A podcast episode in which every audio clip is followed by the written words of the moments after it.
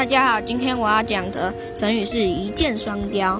南北朝时期，北周有一名武将叫长孙成，他的武艺高强，尤其善于射箭。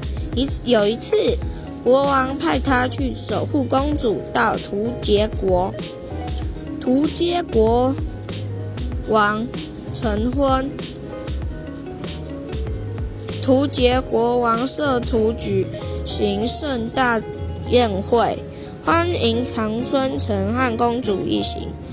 席间，摄图命令士兵拿来弓箭，请张孙成射射箭助兴。张孙成瞄准挂在百步外的一枚铜银，一格射一箭射出去。只听见“咔”的一声，不变不了，正中铜钱的方孔。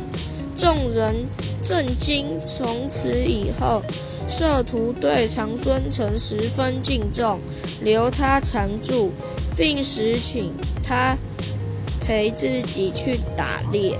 但，我的故事讲完了。